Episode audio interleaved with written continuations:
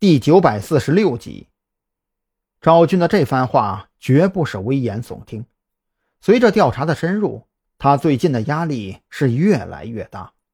如果说一开始查案办案只是一个老刑警的基本工作，那么最近的工作让赵军觉得自己是在反恐，而且还是光杆司令的那种。关于这一点呢，我需要做一个说明。秦副局长等赵军说完，也是站起身来。赵军同志说的这些情况的确存在。目前呢，特侦局最大的困难是人员不足，权限不够。这两点呢，制约了特侦局本应该发挥出来的作用。而今天这场会议的主要目的，也是为了把大家凑到一起，协商讨论一下这个问题该如何解决。人员不足好办，你们临海市市局人才济济，省厅也是高手如云，临时抽调也好，紧急借调也罢，短时间内凑齐一两个专案组并不难。问题是，老秦呐，你说的这个权限不够，我有点不太理解呀。秦副局长的话音刚落，一名省厅领导就开口问道：“字面意思。”秦副局长的声音斩钉截铁：“特侦局想要发挥出全部作用，他们现在的编制等级是最大的制约。名义上呢，特侦局是一个局级单位，可实际上，特侦局在调查工作中的等级和刑警队是对等的。这个等级意味着，特侦局的每一个发现、每一个决定、每一场抓捕，都需要太多时间浪费在各级的报备上。”说到这里，秦副局长顿了顿，紧接着开口说道：“我们的警察队伍呢，需要受到法律制约和监督，的确没错。可是特侦局的情况特殊，如果将寻常警队所需要受到的制约完全复制到特侦局身上，我觉得特侦局的存在那就是个笑话。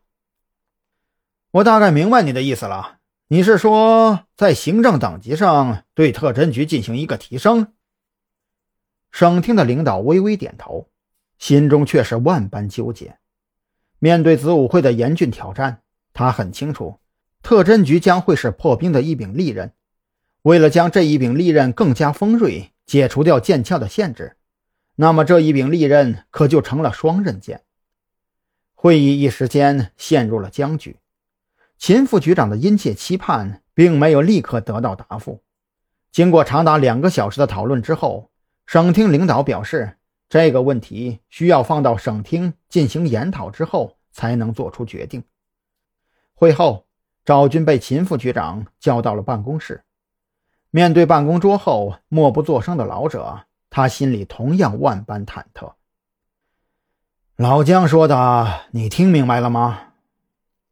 沉默良久之后，秦副局长悠悠地开口问道：“而他口中那个老姜，正是省厅那位。”“呃，不太明白呀。”赵军实话实说，他是个直脾气，这种官场上的事儿，他真的不太明白。尤其是那位姜主任不明不白的表态，让他觉得简直是云里雾里。哎，也对。你要是明白了啊，你早就坐在我这个位置上了。秦副局长叹了口气：“赵军是他的老部下了，这么多年来，赵军是个什么脾气，他心知肚明。这是个干实事的主，让他去查案，一拿一个准儿；可是让他去揣摩官场黑话，那完全是擀面杖吹火，一窍不通啊。简而言之呢，就是这个事儿。”省厅知道了，并且会尽快给出一个答复，但是在答复给出之前，特侦局的工作不能有任何懈怠，甚至你们要拿出一百二十分的努力来让省厅看到你们有提升编制等级的必要和意义。现在你懂了吗？秦副局长只能无奈地给赵军充当了一次翻译，只是。他这无奈的语气和目光背后，隐藏着的却是殷殷的期盼。赵军重重点头，心里却是有些不爽。就这么个意思，直接说不好吗？非得弯弯绕绕的。